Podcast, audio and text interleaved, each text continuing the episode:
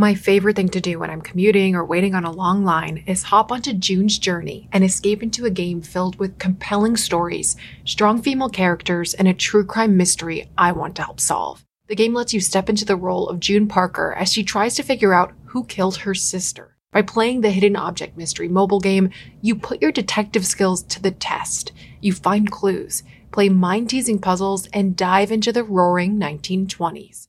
I'm on chapter 4 and still trying to figure out how these clues will help me crack the case of who did it and why. But I can't do it alone. June needs your help, detective. Download June's Journey for free today on iOS and Android. Wedded Bliss turns into a dark mystery in Lucy Foley's The Guest List. The thrilling mystery is set on the coast of Ireland and it's my latest pick to listen to on Audible. The twists and turns do not disappoint. Listening to it felt addicting because I needed to know what happened next. The time is now more than ever to embrace the breathtaking, sinister, and shocking audio titles, especially with brand new exclusive thrillers that are guaranteed to keep you on the edge of your seat. As an Audible member, you can choose one title a month to keep from their entire catalog. It is the home of storytelling after all. New members can try Audible free for 30 days. Visit audible.com slash snapped or text snapped to 500 500. That's audible.com slash snapped or text snapped to 500 500. As neighbors in the Texas countryside, they bonded over long walks and pots of coffee. There were two women living out in the rural uh, parts of our county. They gravitated toward each other. It developed into a very good friendship to where they wanted to always hang out. But on a cold December morning, one of them goes missing without a trace. Her truck being in the driveway was a big red flag. Her purse being gone at the scene of the disappearance was a big red flag. Somebody could have grabbed her. Is it a kidnapping? Should they be looking for a body? Investigators soon learn that these rural Texas pastures hold secrets far darker than ever imagined. They received a call advising that he had discovered a human skull on his property. There was more going on here than met the eye. She had told her, if anything happened to me, look at him. She had this gambling debt, and uncovering that was a big shock. Something went wrong that day. Whatever it was, you need to tell us what it is.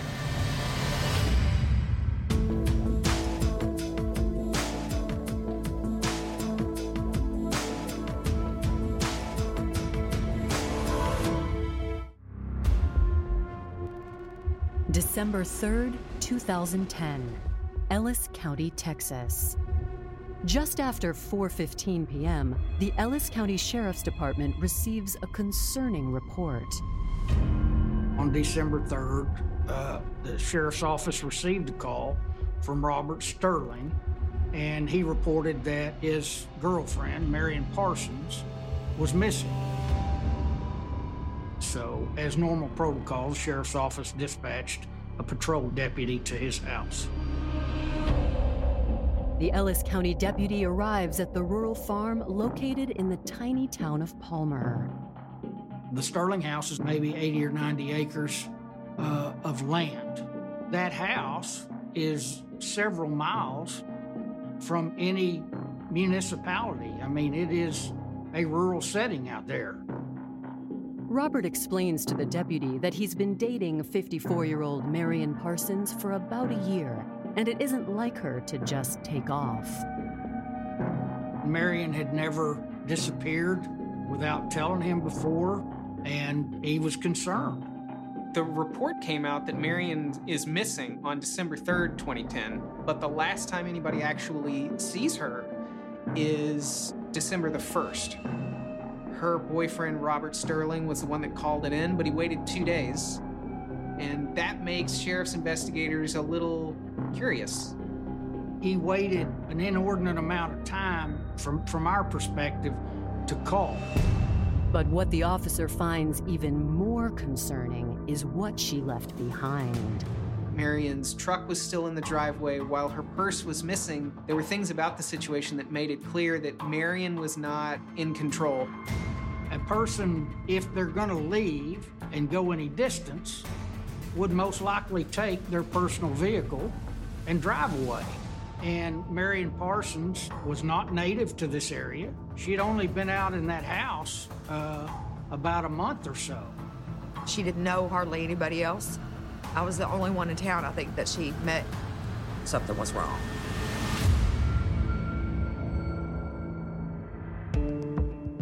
Raised in Oklahoma alongside three siblings, Marion McCormick was known for her gentle spirit.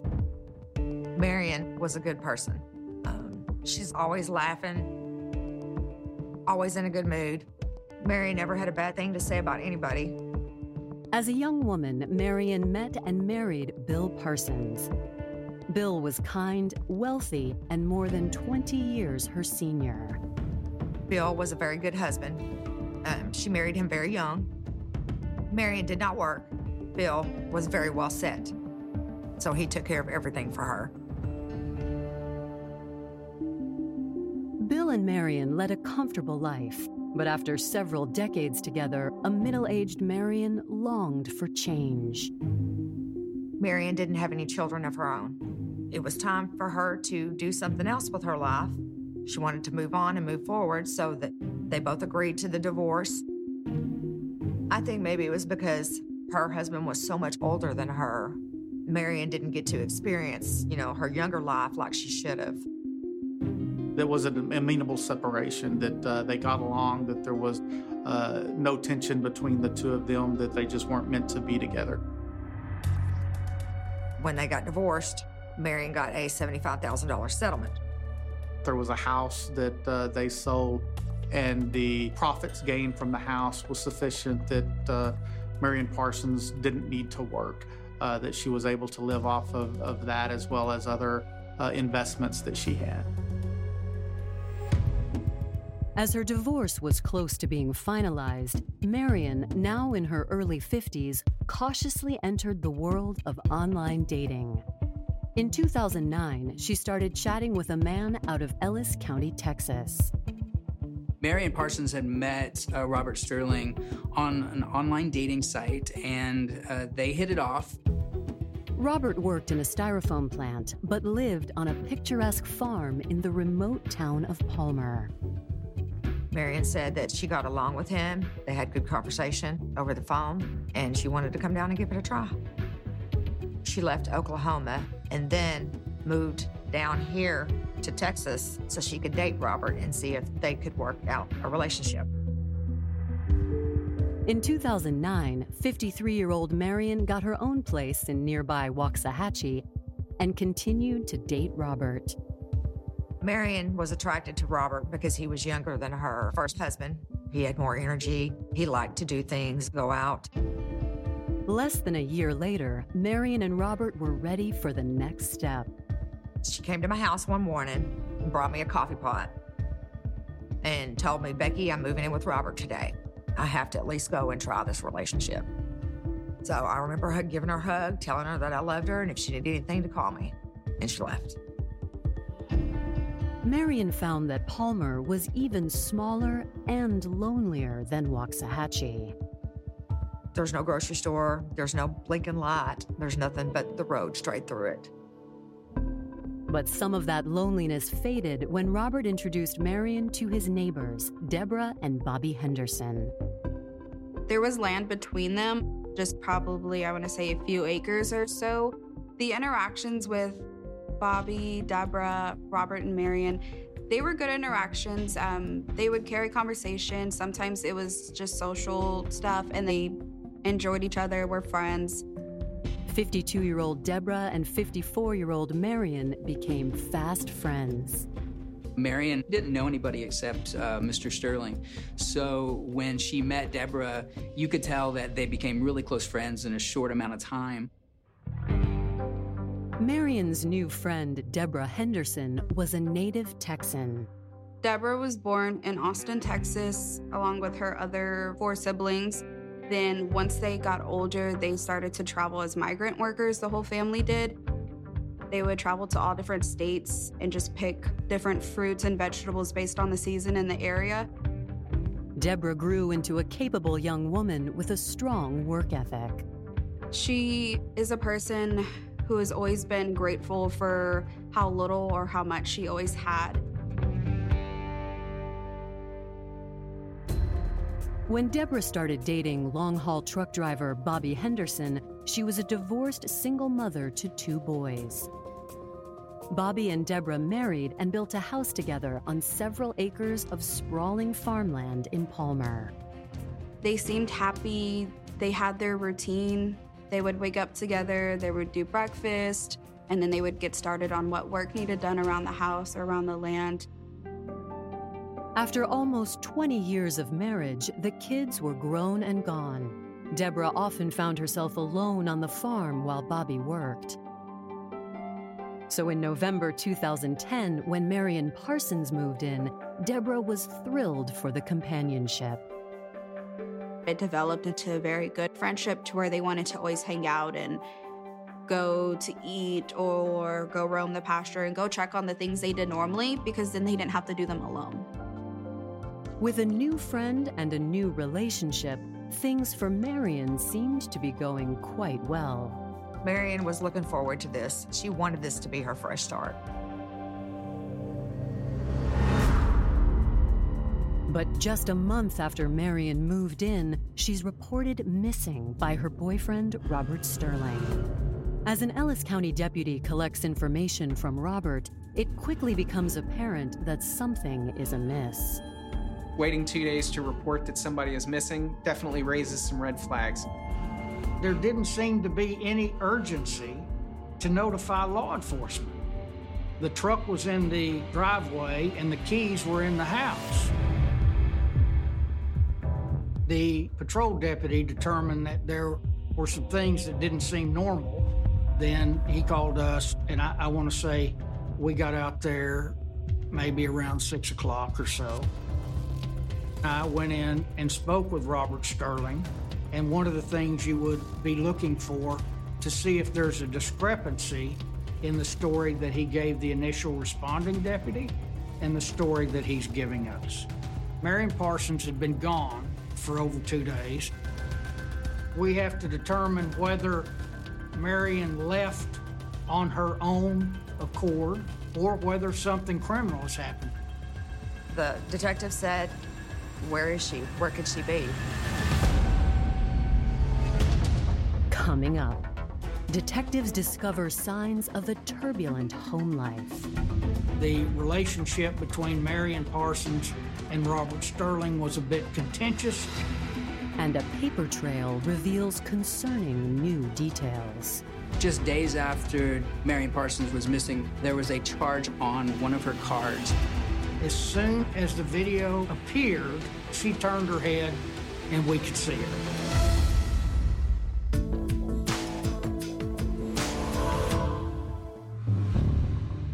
December 3rd, 2010. Ellis County detectives are at a sprawling farm in Palmer, Texas to question Robert Sterling, who reported his girlfriend Marion Parsons missing after not seeing her for more than two days. This extended period of time is really unusual. I mean, it's an intimate partner. It's it's somebody you share your life with.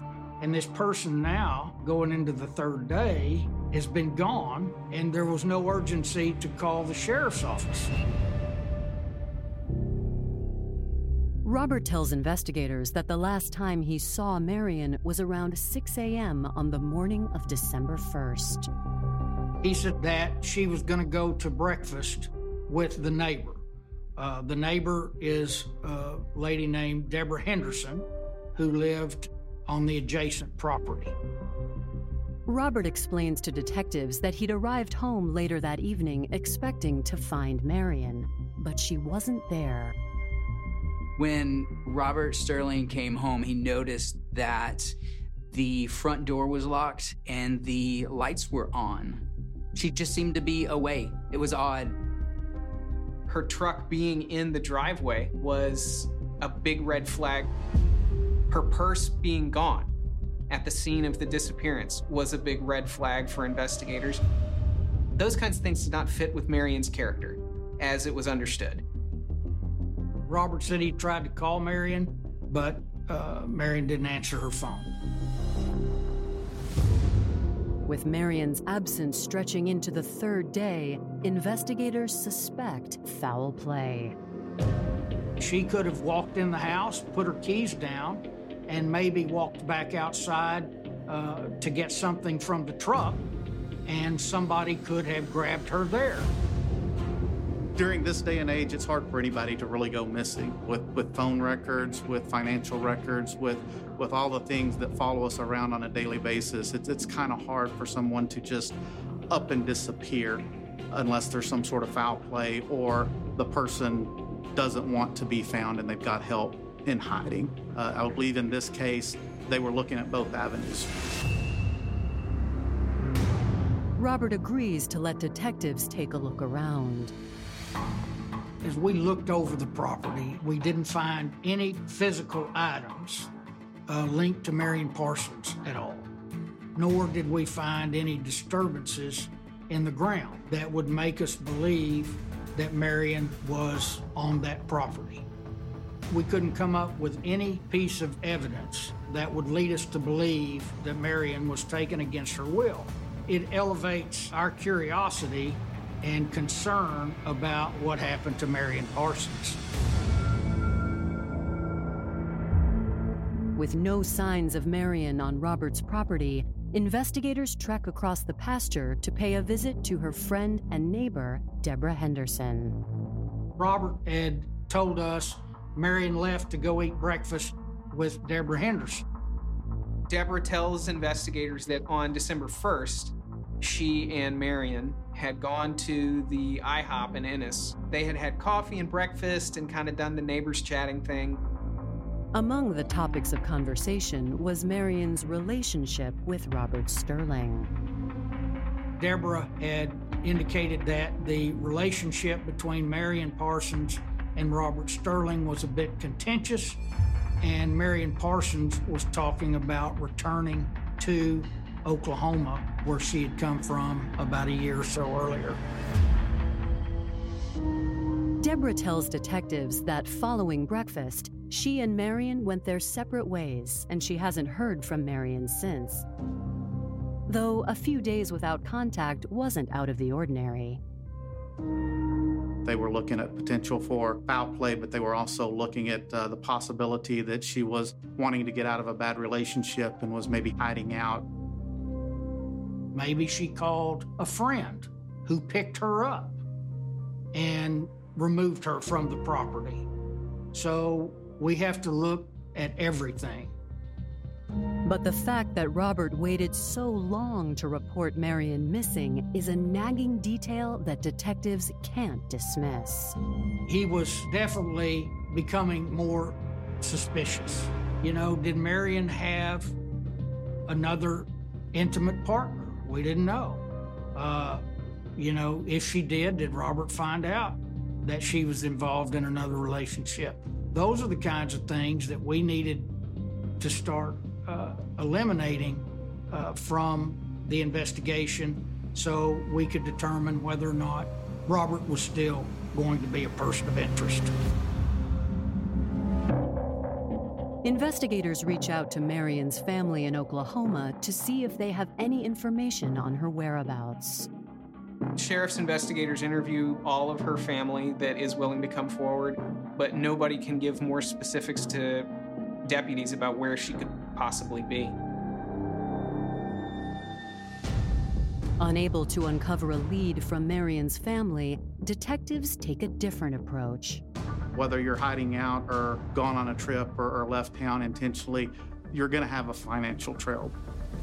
So, the best way to find out where someone's getting gas or where someone is buying groceries is to look at their financial records and their bank statements. Investigators discover that if Marion had wanted to disappear, she possessed the means to do it. Investigators found out that she had about $50,000 in savings. As detectives examine her credit and debit card statements, they find some intriguing activity. Just days after Marion Parsons was missing, there was a charge on December 3rd on one of her cards, and then another charge at a casino in Oklahoma on December 4th. While those charges went through, there is one transaction that didn't. On December 3rd, someone attempted to withdraw cash from Marion's account. The card was denied at the ATM because of not knowing the PIN number. That really sort of made investigators curious. They started looking for surveillance video, anything that they could find to try and figure out how the cards were being used. Is it Marion? Is it somebody else? Investigators traveled to the location of the attempted withdrawal, a Walmart in nearby Ennis. We went into the store, made contact with security. We told him we needed to have the video on the ATM machine, uh, the date and the time that the attempted transaction was made. So the security personnel pulled the video up. Uh, as soon as the video appeared, a female walked up to the ATM and you could only see the back of the person's head. And then ultimately she turned her head and we could see her. One of the investigators who's looking at the video immediately recognizes Deborah Henderson. Now we know Deborah Henderson is the last person to see Marion Parsons. Now we know several days later, Deborah is using Marion Parsons' credit card and debit card. Deborah knows more than she's letting on. Something else has happened here. Coming up, investigators rush back to Deborah. We probably didn't even know each other for a week, and she told me what she had in the bank. And detectives find their attention torn between two potential suspects. She told me that Robert would be the one to do it.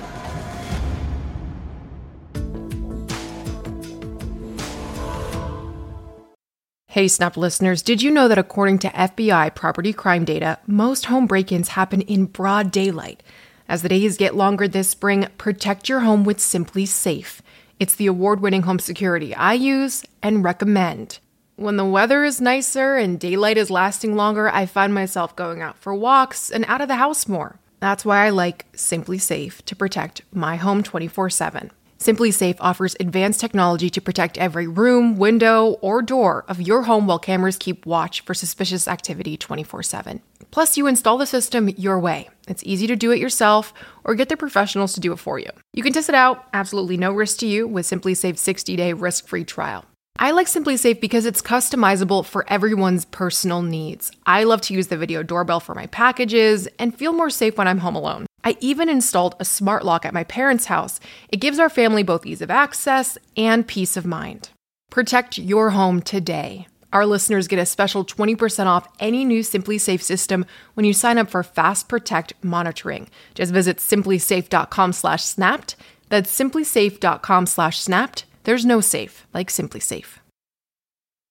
You can live out your MasterChef dreams when you find a professional on Angi to tackle your dream kitchen remodel. Connect with skilled professionals to get all your home projects done well. Inside to outside, repairs to renovations. Get started on the Angi app or visit Angi.com today. You can do this when you Angi that.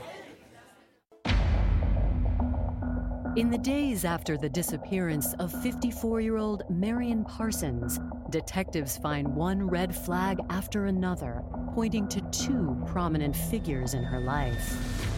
They had garnered information that uh, made the boyfriend suspect in this case. So they were looking not only at Robert Sterling, but they were also looking at Deborah Henderson. After investigators find video of Deborah attempting to use Marion's debit card, she becomes their top priority. Why did she have the cards? Where did she get them? Under what circumstances did she get them? Deborah agrees to talk to investigators a second time. Once they tell her, we have you on camera with these cards, then her story changes. We probably didn't even know each other for a week, and she told me what she had in the bank. Deborah tells detectives that she and her husband Bobby were in the opposite situation. What she said was, Bobby wasn't making as much money. They cut his hours back, and, and so they were in need of, of some cash. In fact, Marion knew about their money problems and had offered to help. She borrowed money from Marion Parsons, uh, $2,700, I believe. Deborah tells detectives that after breakfast with Marion on the morning of December 1st, she found herself in a tempting situation. Deborah says, okay. We pulled into the gas station convenience store next to it. And Marion got cash out of the console, went into the store to buy a package of cigarettes. While Marion was in the store, I reached behind the driver's seat and removed her credit cards from her wallet and then put the wallet back. Because she told me on more than one occasion she didn't use them very often. I mean, she usually always kept cash. So I mean, I really didn't think, you know, she'd miss them. Deborah insists that despite her theft, she knows nothing about Marion's disappearance. Well, uh, Deborah, uh, we, we got to put this whole thing to bed.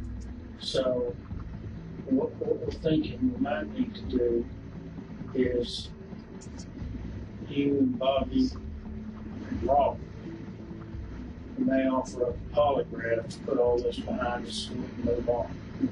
Would you be willing to take a polygraph? Sure. Investigators schedule a polygraph exam for immediately after the holidays and send Deborah on her way. In the days that follow, investigators reach out to Marion's friend Becky Brock for more information on Marion's relationship with Robert Sterling. Marion Robert's relationship was not all roses. I don't believe that Robert was physically abusive to Marion. I believe he was mentally and verbally abusive to Marion. Becky says that in their final conversation, Marion had made a now ominous statement. Becky had also given statements that Marion had told her if anything happened to me, look at Robert. That last time that I saw Marion, she told me that Robert would be the one to do it. Investigators arrange for Robert to take a polygraph on the same day as Deborah. But just days before the polygraphs are set to take place, detectives get a surprise phone call from Deborah's husband, Bobby. He tells detectives that he's been robbed by his own wife. Bobby said the money that I put up in the safe for our property taxes is gone. The man that we're buying the property from has called me and told me that we're three months behind on our land payments. Deborah was responsible for the financial transactions because she was at home every day and uh, Bobby was on the truck route. So he trusted her to pay the bills. According to Bobby, he discovered that Deborah used the cash intended for their bills to pay off debts of her own. She had a gambling problem, that that was the cause of her, her financial crisis. Bobby Henderson had no clue that she had this gambling debt, and uncovering that was a big shock for him. Despite Deborah's financial indiscretion, Bobby elects to work it out on their own terms. But Deborah's sequential thefts certainly add another twist to what began as a missing persons case. The case sort of starts to widen, and we go, oh wow, there's more to this than we had originally thought. We seem to have a thief among us, so to speak. By the time the day of the polygraphs arrives, investigators are eager to hear from both Robert and Deborah. On January 12th, 2012, Deborah Henderson and Robert Sterling both went to the Ellis County Sheriff's Department uh, where they gave them both a polygraph test. Robert Sterling passed his polygraph test, and Deborah didn't fare well. Deborah says he's not reading it right, because I'm telling the truth. But she never broke that she had anything to do with Marion Parsons' disappearance. Based on the results of the polygraph, investigators are now directing their suspicions away from Robert. I don't believe that the Ellis County Sheriff's Department could completely rule him out, but I believe that they had more evidence that pointed towards Deborah Henderson. We felt like Deborah Henderson was involved. If you have a body in a murder, you you have criminal evidence uh, and forensic evidence that you can use in your initial investigation to begin. Here we had nothing.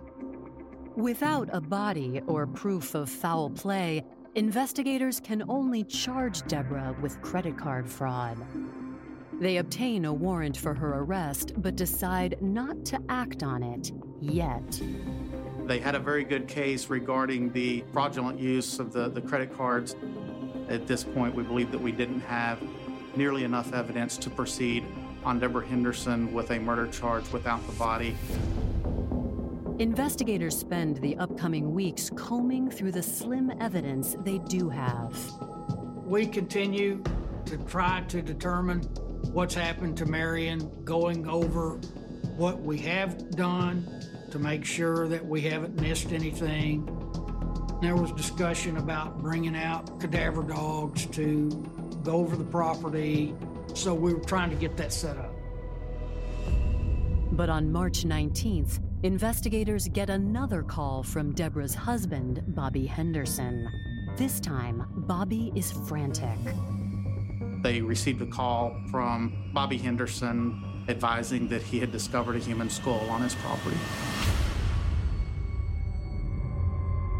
I met them out there, and sure enough, we went over to the pasture, and there was a human skull.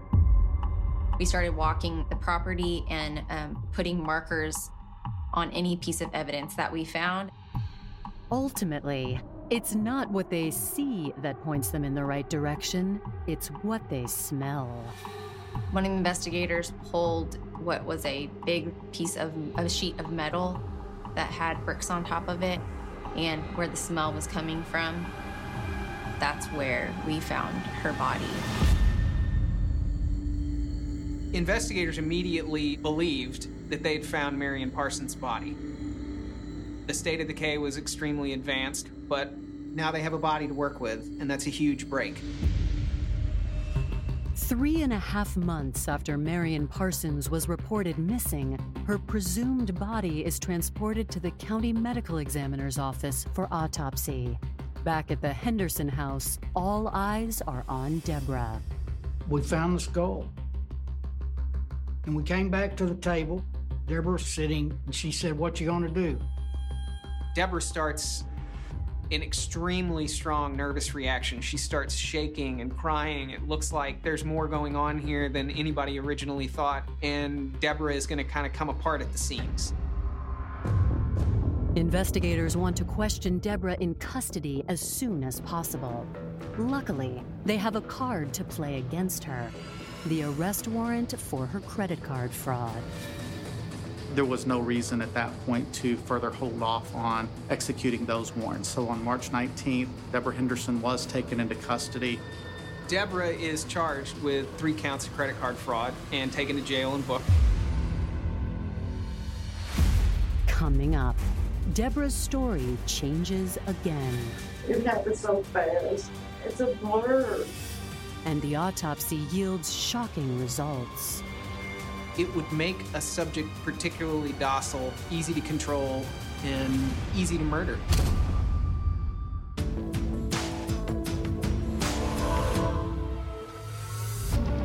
March 19th, 2011. With Deborah Henderson in custody for credit card fraud, Ellis County detectives are eager to hear her explanation for the decayed corpse uncovered on her property. They interviewed her whenever she was arrested on March 19th. Uh, during the course of that interview, she does admit to being the last person with Marion Parsons when she was alive. I don't think you're a bad person, Deborah, but you know what? Something went wrong that day. What happened? Something happened. Not between me and her. It looks like you planned it. You got some money. You know, when it comes out about the gambling, and it comes out about how she had already loaned you money. It looks like you stole the credit cards and her purse and killed her. And you know what that makes it, Deborah? It makes it a capital felony. I was kind of saying, you know, you could be looking at a death penalty case. She sat there for a minute, and then she starts telling the story. Deborah tells the detectives that after breakfast on December 1st, she and Marion went for a ride around the pasture on her ATV. But Deborah claims during the ride, Marion suffered a medical crisis. I don't know if she had some kind of attack or uh, something. I don't know. I don't know what happened, but she she grabbed my arm and she fell out of the buggy. And I, I ran over her and I killed her. How did you run over her? When she fell out, she fell. I don't know. It was weird. She like fell under. I mean. I, I just couldn't stop it. Were you turning? I think so. I, you know, it, it happened so fast. It's a blur. The night that she confessed, I remember being in the hall and um, hearing her break down talking about it. And I did panic. I did panic. I didn't know what else to do. And I pulled her down there and I covered her up. I didn't know what else to do. I killed somebody. I killed somebody. A question to Deborah, as you might expect, was when the buggy ran over Marion, why didn't you just call 911? And Deborah said she didn't think about calling 911. She was extremely emotional. You know, what happens in these cases, whoever's done it has this pent up secret and emotion inside of them. It starts breaking them down. And so when you get that release, even though it's, oh, I'm caught, it's, I don't have to hold this inside anymore. Is it possible that Deborah is telling the truth? Was Marion's death nothing more than a tragic accident? Detectives head back to the farm to investigate Deborah's claims. After hearing this story from Deborah, sheriff's investigators get a basically identical ATV and they recreate this scenario. Deborah said that she turned a certain way in the ATV, and the way that the investigators reenacted that, Marion Parsons would have fallen into Deborah Henderson. She wouldn't have fallen out the way that Deborah described of how she ran her over. The story that Deborah gave and the evidence we found did not match up. Hoping to further strengthen the case against Deborah, crime scene investigators continue to comb the farm for evidence. There was a pond that was approximately 70 yards from where the body was found. The Ellis County Sheriff's Department had requested the dive team to come out and actually dive the pond. They had found a gun in the pond. In checking that firearm, they were able to link that gun back to Deborah Henderson. That firearm was a, a gun that Deborah Henderson had reported stolen in what she called a home invasion approximately a year before. As they continue building their case, investigators also check in with the medical examiner. Dental records confirmed that the skull was Marion Parsons' skull. At first, the autopsy report appears to confirm Deborah's story. We did know that she had broken ribs that was consistent with her being run over by the ATV. But that's not all the autopsy reveals. A toxicology report reveals Marion had a large dose of ketamine, which is widely used as a horse tranquilizer, in her system at the time of death. In addition to the ketamine, the report makes note of two injuries to Marion's midsection.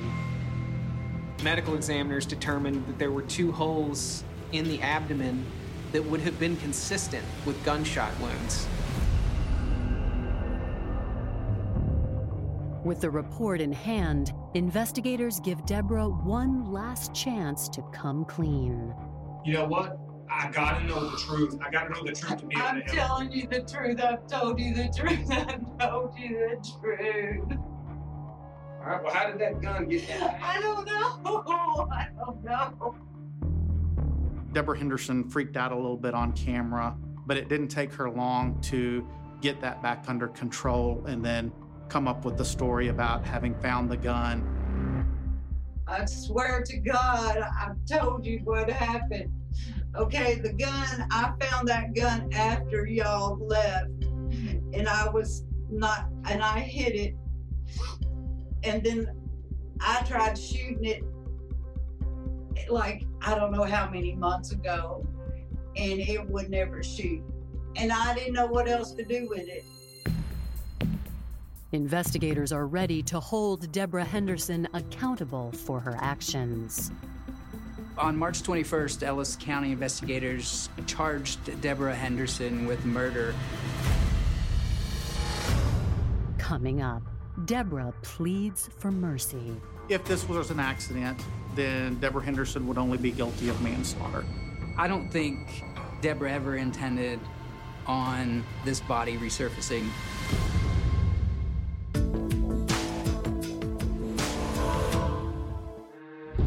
In May 2012, 53 year old Deborah Henderson stands trial for the murder of her friend and neighbor, Marion Parsons. Deborah Henderson does not look like a murderer. She looks like somebody you'll pass in the grocery store in your hometown. Prosecutors lay out for the jury what they believe happened on the morning of December 1st.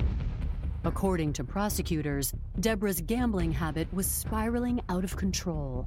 She was out of money and out of people to get it from. We put on witnesses that were family friends that she had gone to uh, and attempted to borrow money from. She asked a couple friends that we heard from during the trial, and one friend just refused her, and she cussed at him. She said, uh, Some friend you are. So she was pretty angry that she wasn't getting any money from friends. We believe that on the 1st of December, Deborah was in a panic mode about where to acquire additional money to cover her gambling losses. She went to Marion a second time after that first initial loan asking for more help, and Marion turned her down. When Marion refused to give Deborah more money, prosecutors believe Deborah moved on to Plan B. She probably put ketamine in her coffee at that time. That's a tranquilizer. It's generally used for horses. And Deborah had horses, so we could put a connection on her ability to get the ketamine. According to the prosecution, after drugging Marion, Deborah drove her out into the pasture. Deborah's in a panic. Deborah now has decided she's not going to get any money from Marion. And she shoots Marion. Prosecutors allege that after shooting Marion, Deborah ran her over. We had evidence to believe that, that in fact, Marion Parsons was ran over by the ATV, uh, as evidenced by the broken ribs. After Marion Parsons was killed, she was buried underneath a slab of um, metal and a bunch of other debris, uh, rocks, bricks. And I don't think Deborah ever intended on this body resurfacing at all. Deborah's defense team sticks to the story she told police. It was evident from early on that the defense was going to try to build a case that this was an accident uh, that had gone awry. If this was an accident, if this was a, a reckless act by Deborah Henderson for just not seeking help for Marion Parsons, Deborah Henderson would be looking at a manslaughter conviction as opposed to a murder. On May 18, uh, 2012, uh, the jury deliberated for three and a half hours and they came back out. The verdict was that Deborah Henderson um, was convicted of murdering uh, her friend Marion Parsons. Deborah Henderson was sentenced to life in prison by the jury. What began as a welcome friendship between two women took a turn toward evil when Deborah's greed grabbed the reins. Marion was kind.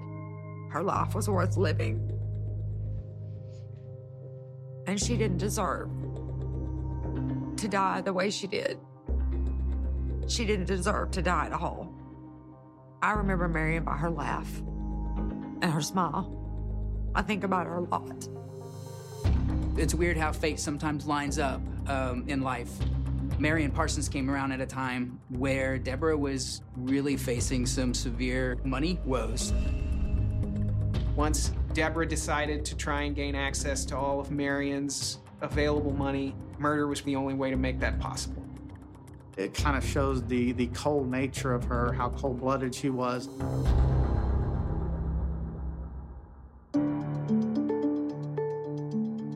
After Deborah's conviction, Bobby Henderson filed for divorce.